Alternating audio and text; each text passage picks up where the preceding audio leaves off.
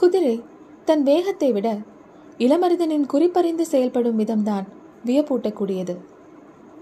ஆலாவின் முன் தலையை விரல்களால் வருடியபடி அதனுடன் பல நேரம் பேசிக் கொண்டிருப்பான். அதுவும் தலையை மெல்ல ஆட்டி கேட்டுக்கொண்டிருக்கும் அவன் சொல் கேட்டு தலையாட்டுகிறதா? அல்லது விரல்கள் நீவுவதால் இன்புற்று தலையசைக்கிறதா என்பது காண்போருக்கு புரியாது. அது அவர்கள் இருவரின் மன ஓட்டத்தோடு தொடர்புடையது. மேலே அமர்ந்திருக்கும் வீரனின் எண்ணத்தோடு குதிரையின் மன ஓட்டமும் இணையும் பொழுதுதான் வேகத்தை ஆளும் ஆற்றலை பெற முடிகிறது.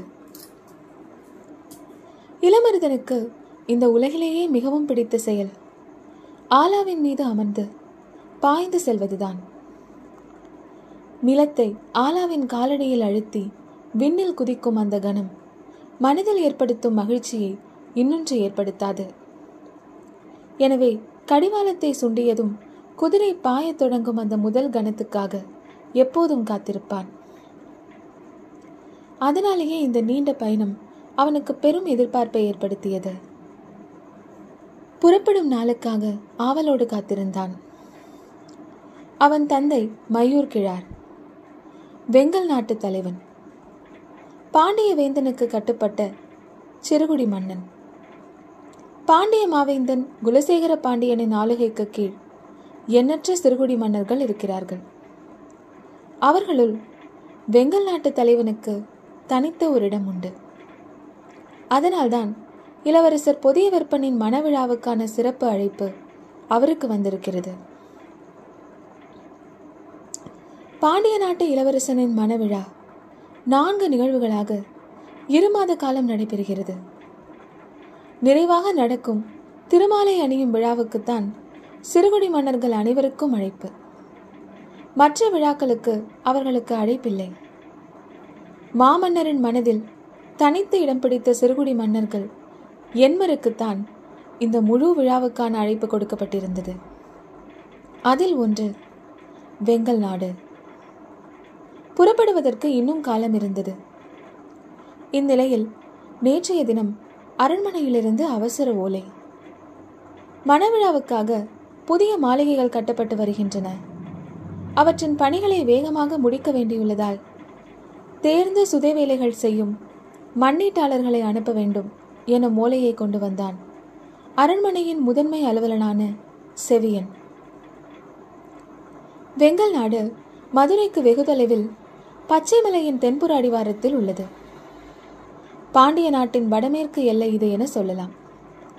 செழிப்பான நிலப்பகுதிகளை கொண்டது.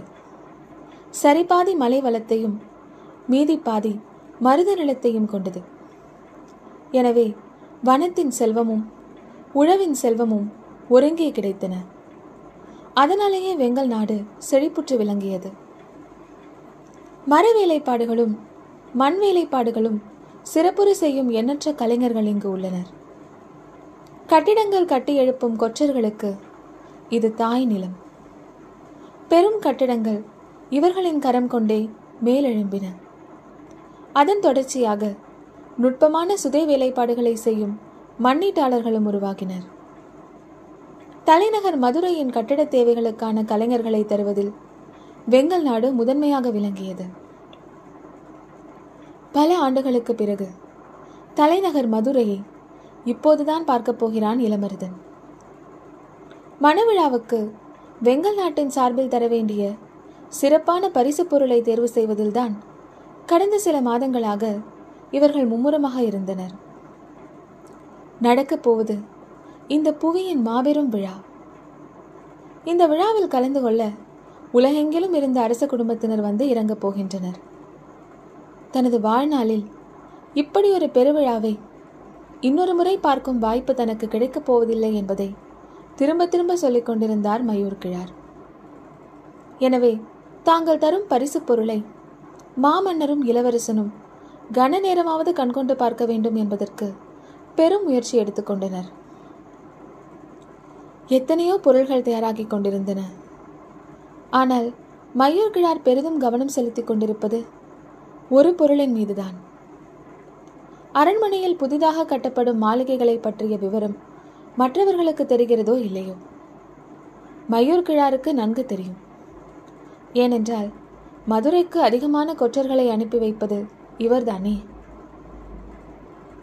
புதிய கட்டுமானத்தில் பேரெழிலோடு எழுப்பப்பட்டு வருவது பாண்டரங்கம். அரசகுலத்தினர் மட்டும் ஆடி மகிழும் கலைக்கூடம். அதுவும் இந்த பாண்டரங்கம் இளவரசரின் மணவிழாவுக்காக கட்டப்படுகிறது. புதிய விற்பனின் அந்தரங்க அவையது. அங்கு கண்ணில் படும் பொருள் அதன் பிறகு ஒருபோதும் மறையாது. நாம் தரும் பரிசு பொருள் பாண்டரங்கத்தில் இடம்பெற வேண்டும். அதற்கு செய்ய வேண்டியது என்ன? என்பதைத்தான் பல மாதங்களாக சிந்தித்துக் கொண்டிருந்தனர். மணமக்கள் பொற்காசுகளை அள்ளி எறிய மதுரையின் வீதியெங்கும் பொன்னொலி வீசப் போகும் திருவிழா இந்த விழாவில் சிறுகுடி மன்னன் ஒருவன் தரும் பரிசுப் பொருள் நினைவில் நிற்க வேண்டுமென்றால் அது இயலாத காரியம் என்றுதான் எல்லோரும் சொன்னார்கள்.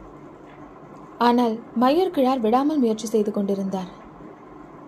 செல்வத்தை வெஞ்சும் மாற்றல் கலைகளுக்கு உண்டு. செல்வத்தின் திளைப்பில் மிதக்கும் கண்களை அதைவிட அதிகமான செல்வத்தை கொட்டுவதன் மூலம் கவனம் பெற வைக்க முடியாது. ஆனால் கலையின் நுணுக்கம் கண்களை அசைவற்று நிறுத்தும். மனிதன் கனவுகளுக்கு அடிமைப்பட்டவன். அவனை குறுக்கு வழியில் வீழ்த்துவது எப்போதும் எளிது. மயூர் கிழார் பாண்டரங்கத்தில் வைப்பதற்கு ஏற்ற பொருளை ஆயத்தம் செய்வது என முடிவுக்கு வந்தார். அப்போதுதான் அதிலிருக்கும் இன்னொரு சிக்கல் தெரிய வந்தது. நடக்கும் திருமணம் பாண்டிய நாட்டு இளவரசருக்கு என்பதை விட மிக முக்கியமானது. அவர்கள் பெண்ணெடுக்கும் இடத்தை பற்றியது. இந்த மணவிழாவுக்கு உலகில் உள்ள கலைப்பொருள்கள் அனைத்தையும் கொண்டு வந்து கொட்டுவர் என்பதை எண்ணிய போதுதான். மயூர் கிழாருக்கு சற்றே அவநம்பிக்கை ஏற்பட்டது. அந்த கலைப்பொருள்களோடு நாம் ஈடுகொடுக்க முடியாது என்று எண்ணி சோர்வுற்றார். அப்போது பொற்கொள்ளர் அவையில் இருந்த இளைஞன் காராளி சொன்னான் வாசல் வரை வந்து வழுக்கி விழக்கூடாது. அந்த வழியிலேயே காலெடுத்து வைத்து முன்னகர்வோம் என்றான். பாண்டரங்கம் முழுவதும் இடம்பெறப் போவது. யவனர்களின் மிகச்சிறந்த கலைப்படைப்பான பாவை விளக்குதான். அது இருக்கும் அவையில் வேறு எந்த பொருளும் கவனம் பெற முடியாது என்று மயூர்கிழார் சோர்வடைந்த போது காராளி சொன்னான். யவன பாவை விளக்கை விஞ்சும் விளக்கொன்றை நம்மால் உருவாக்க முடியும்? உறுதியாக முடியாது என்று சொன்ன மயூர் கிழார் காராளியிடம் கேட்டார். நீ யவனர்களின் பாவை விளக்கை பார்த்திருக்கிறாயா? இல்லை மன்னா. அதனால்தான் எளிதில் சொல்லிவிட்டாய். நீங்கள் எவ்விடம் பார்த்தீர்கள் மன்னா? வேந்தரன் அரண்மனை முழுவதும் இப்போது யவனர்களின் பாவை விளக்குகள் தானே கண்ணில் படுகின்றன. அரசவை மாடத்தில் சுடரேந்து நிற்கும் அந்த விளக்குகளை காண்பவர்கள் வியந்து போய் நிற்பர். என்றார் மயூர் கிழார். சற்றே இடைவெளி விட்டு காராளி சொன்னான் அரிசவை மண்டபம் அரண்மனை மாடங்கள் இப்படி எங்கும் பார்த்து பழகிய ஒரு கலைப்பொருள் அந்தரங்கமான இடத்தில் கூடுதல் கவனத்தை பெறுமா? காராளியின் கேள்வி மயூர் கிழாருக்கு வழிகாட்டத் தொடங்கியது. அவன் மேலும் சொன்னான் அது மணமக்கள் கூடிக் குலவும் அரங்கு. அங்கே கண்களுக்கு தேவை புதுமை. அதுவும் காதலுக்கு அப்பாற்பட்ட புதுமை அல்ல. காதலுக்குள்ளே மூச்சு முட்டை இழுத்துச் செல்லும் ஒரு புதுமை. அதை நாம் கலைவடிவாக்கலாம் என்றான் காராளி என்ன செய்யலாம் என்கிறாய்? என்றார் மயூர் கிழார். காமன் விளக்கு செய்வோம். பொற்கொள்ளர் அவையில் இருந்த அனைவரும் வியப்புற்று நின்றனர். மிகச் சிறப்பான சிந்தனை என மயூர் கிழாருக்கு பட்டது அவன் அடுத்து சொன்னான் காமன் விளக்கு மட்டும் போதாது. நாம் வழக்கமாக செய்யும் நாக விளக்கு இரண்டையும் சேர்த்து செய்ய வேண்டும். அதுதான் காமன் ஏற்படுத்தும் கனவுக்கு உருவம் கொடுக்கும். எல்லோரும் வாயடைத்து போனார்கள். இரண்டு நாகங்கள் பின்னியபடி மேலெழுந்து தலை நீட்ட அதன் உச்சந்தலை சிறுகுழியின் முன்விளக்கின் நாக்கும் நாகங்களின் நாக்குகளும் ஒன்றாக நீட்ட சுடரெறியும் வடிவு கொண்டதுதான் நாகவிளக்கு. நாகம் கொண்டு காமம் கவர்கிறான் இளைஞன் என பூரித்து நின்ற மயூர் கிழார் கேட்டார். வயதிலும் அனுபவத்திலும் பெரியவர்கள் இருக்கும் இந்த அவையில் யாருக்குமே தோன்றாத சிந்தனை உனக்கு எப்படி தோன்றியது? மெல்லிய சிரிப்போடு காராளி சொன்னான். அவர்கள் வயதிலும் அனுபவத்திலும் மூத்தவர்கள். எனவே அனுபவத்தின் கண் கொண்டு பார்க்கின்றனர். அனுபவம் அடைவதிலிருந்து மட்டும் ஏற்படுவதில்லையே அடையாததிலிருந்தும் ஏற்படுகிறது. நான் அடைந்திராத அனுபவத்தின் கண்கொண்டு பார்த்தேன். மயூர் கிழார் வியந்து போனார். அவனது சொல் அவரை மயக்கியது. பணிகள் தொடங்கின. காமன் விளக்கை எப்படி செய்வது? காமத்திற்கு வடிவம் கொடுக்க முடியுமா? அது காட்சி வயப்பட்டதல்ல. கனவு வயப்பட்டது பூவின் மலர்தலில் வெளியேறும் மனம் போல மனித மலர்தலில் உள்ளுருகும் நிகழ்வு அது. கனவை கண்கொண்டு பார்க்க நினைப்பது அறியாமை. அது கண்ணுள் பார்க்க வேண்டியது. எனவே தங்களுக்குள் மூழ்கும் எண்ணங்களுக்கு வாசல் திறக்கும் வழிமுறைகளை பற்றி சிந்திக்கலானான் காராளி சட்டகங்களால் எல்லா திசைகளிலும் இழுத்து பிடிக்கப்பட்டிருக்கும் தோளில் ஓவியத்தை வரையத் தொடங்கினான். காதல் பரவசத்தில் நிற்கும் ஒரு பெண் தன் வலது கையை பக்கவாட்டில் சற்றே உயர்த்தி பிடித்திருக்கிறாள். அந்த உள்ளங்கையில் தீபத்திற்கான அகல் இருக்கிறது. இடது கையை மார்போடு அணைத்தபடி அந்த கை ஒரு மலரை பிடித்துக் கொண்டிருக்கிறது. அவளின் பேரழகில் மயங்கிய காதலன் அவளின் முகம் பார்த்தபடி மிகவும் அணுக்கமாக கிறங்கி நிற்கிறான். காராளி வரைந்த இந்த ஓவியத்தை பார்த்தவர்களுக்கு சற்றே ஏமாற்றம் ஏற்பட்டது. இந்த படம் மிக அழகாக இருக்கிறது. ஆனால் இதில் என்ன புதுமை இருக்கிறது என கேட்டனர். ஓவியத்தை சிலையாக்கினால்தான் இதில் உள்ள புதுமை தெரியும் என்றான் காராளி அவன் வரைந்தது போலவே அழகும் உணர்வும் கொப்பளிக்கும் சிலை வடிக்கப்பட்டது. வலது கையில் விளக்கேந்தி இடது கையில் மலரை மார்போடு அணைத்து நின்றாள் அந்த பெண். காதல் பேருணர்வில் அவளின் முகத்தருகே வியந்து நின்றான் நான். பெரும் எதிர்பார்ப்புடன் வார்ப்புச் சிலையை பார்த்த மயூர்கிழாரின் முகம் சற்றே வாடியது. அழகாக இருக்கிறது ஆனால் புதுமை இல்லையே என்றார். காராளி சொன்னான். அவளின் கையில் இருக்கும் மகளில் விளக்கேற்றி பாருங்கள். புதுமை துலங்கும் அந்த புதிய விளக்கில் எண்ணெய் ஊற்றி விளக்கேற்றினர். தீச்சுடர் எரிய தொடங்கியது. எல்லோரும் கவனமாக பார்த்தனர். விளக்கின் ஒளி இருவரின் கண்ணங்களிலும் பட்டு தெரிப்பதை கண்கள் உற்று பார்க்கையில் காராளி கூறினான். பின்புறம் நீளும் நிழலை பாருங்கள். பக்கவாட்டில் ஏந்து நின்ற வலது கையில் தீபம் எரிய தொடங்கியதும் இருவரின் நிழல்களும் ஒன்றின் மேல் ஒன்றாக படர்ந்து ஒற்றை நிழலாக நீண்டன. ஏந்து நிற்கும் விளக்கின் உயரத்தையும் நிழல்கள் படரும் கோணத்தையும் அவ்வளவு துல்லியமாக வடிவமைத்திருந்தான் காராளி அதை பார்த்த அனைவரும் மெய்மறந்து நின்றனர். காராளி சொன்னான் அந்தரங்க அவையில் காமன் விளக்கில் சுடரேற்றியதும் அவர்கள் ஒளியின் வழியாக நிழலுக்குள் கரைவர். தனது நிழல் எது என பிரித்தறிய முடியாத தவிப்பு. இரவு முழுவதும் அவர்களை சூழும். காமம் ஒளியால் அல்ல. ஒளி ஏற்படுத்தி தரும் இருளுக்குள் தான் மலரத் தொடங்கும். நீர்நிலையில் இருக்கும் எண்ணெய் நெருப்பாய் மாறி சுடர்வதைப் போலத்தான். தங்களுக்குள் இருக்கும் உயிர் பற்றி எரிய ஒரு உயிராய் ஒடுங்குவர். அனைவரும் வாயடைத்து போனார்கள்.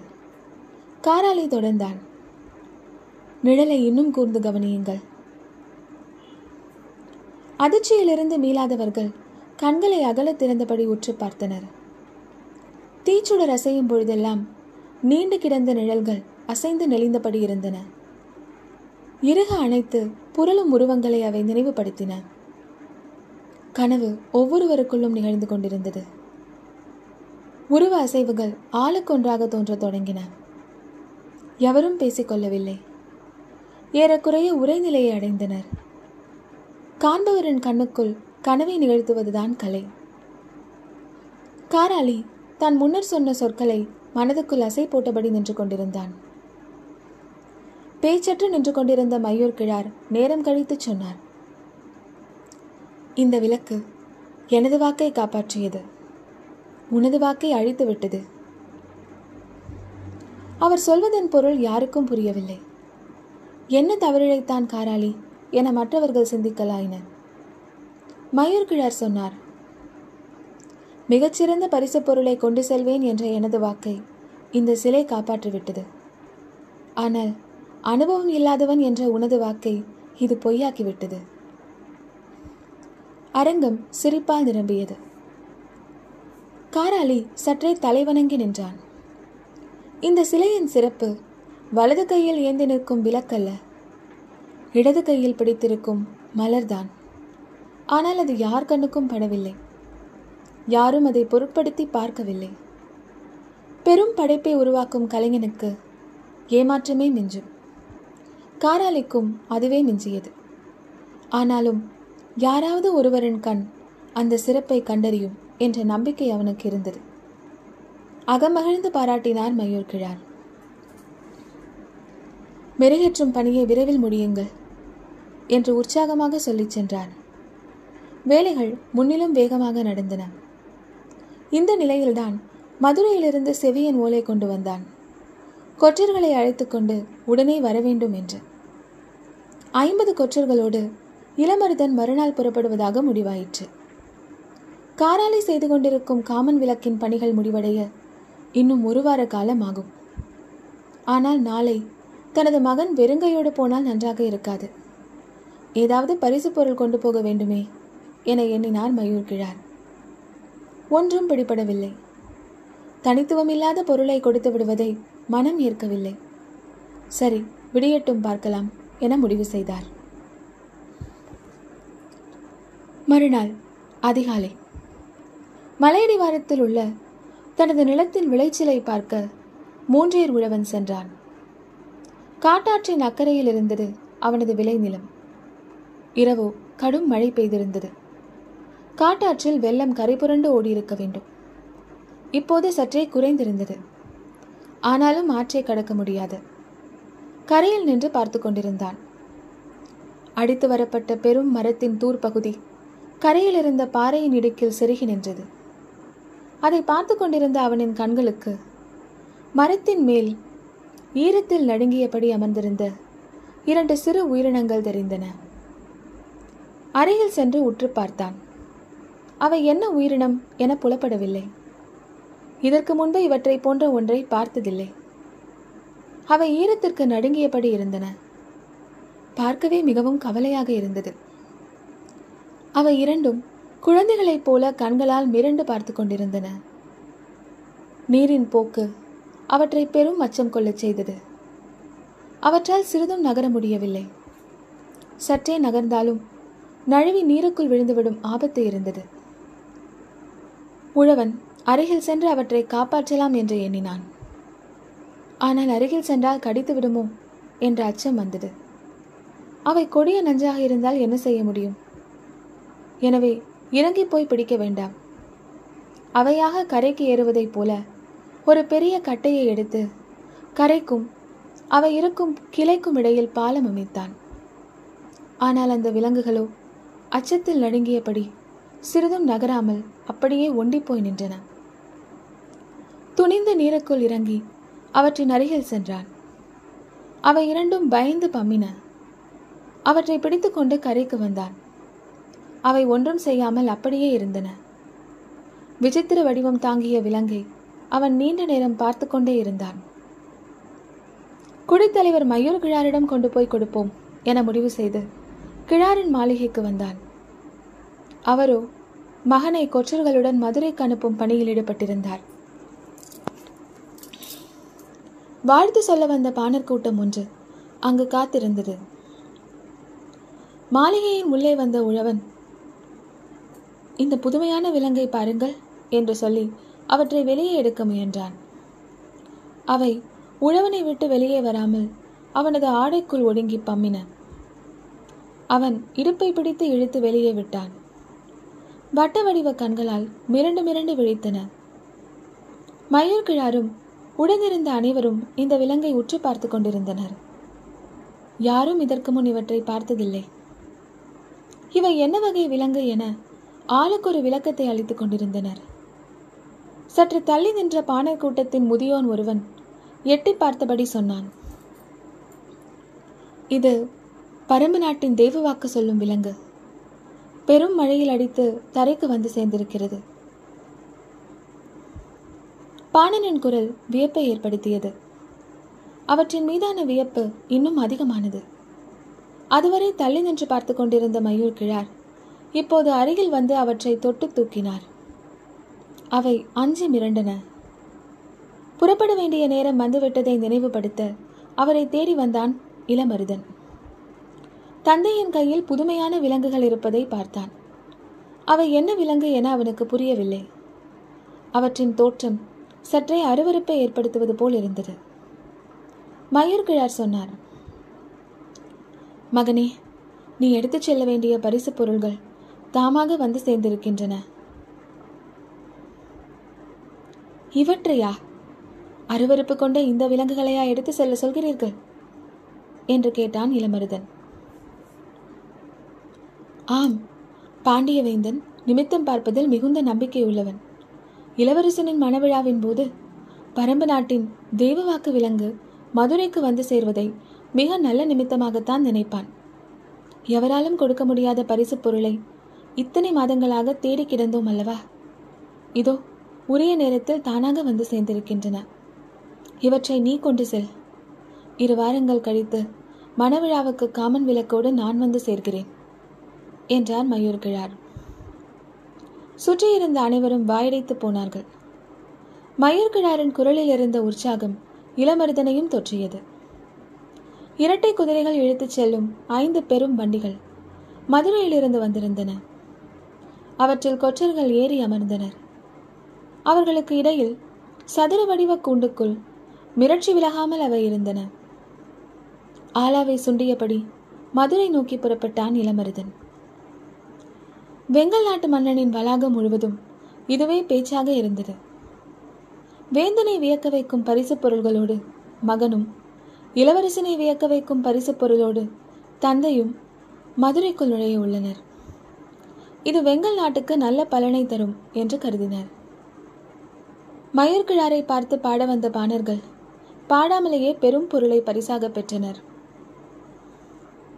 நீங்கள் சொன்ன செய்தி ஏற்படுத்தியதை விட பெரும் மகிழ்வை உங்கள் பாடலால் ஏற்படுத்திவிட முடியாது என்று கூறியபடி மயூர்கிழார் அள்ளி வழங்கினான். அவர்கள் அவை நீங்கி வெளியேறினர். ஆனால் அவர்களின் முகத்தில் கவலையின் ரேகை படர்ந்திருந்தது. அன்றைய பகல் முடியும் முன் வெங்கல் நாட்டின் எல்லையை கடந்தனர். பேச்சற்ற நெடும் பகலாக அது இருந்தது. நீண்ட பொழுதுக்கு பிறகு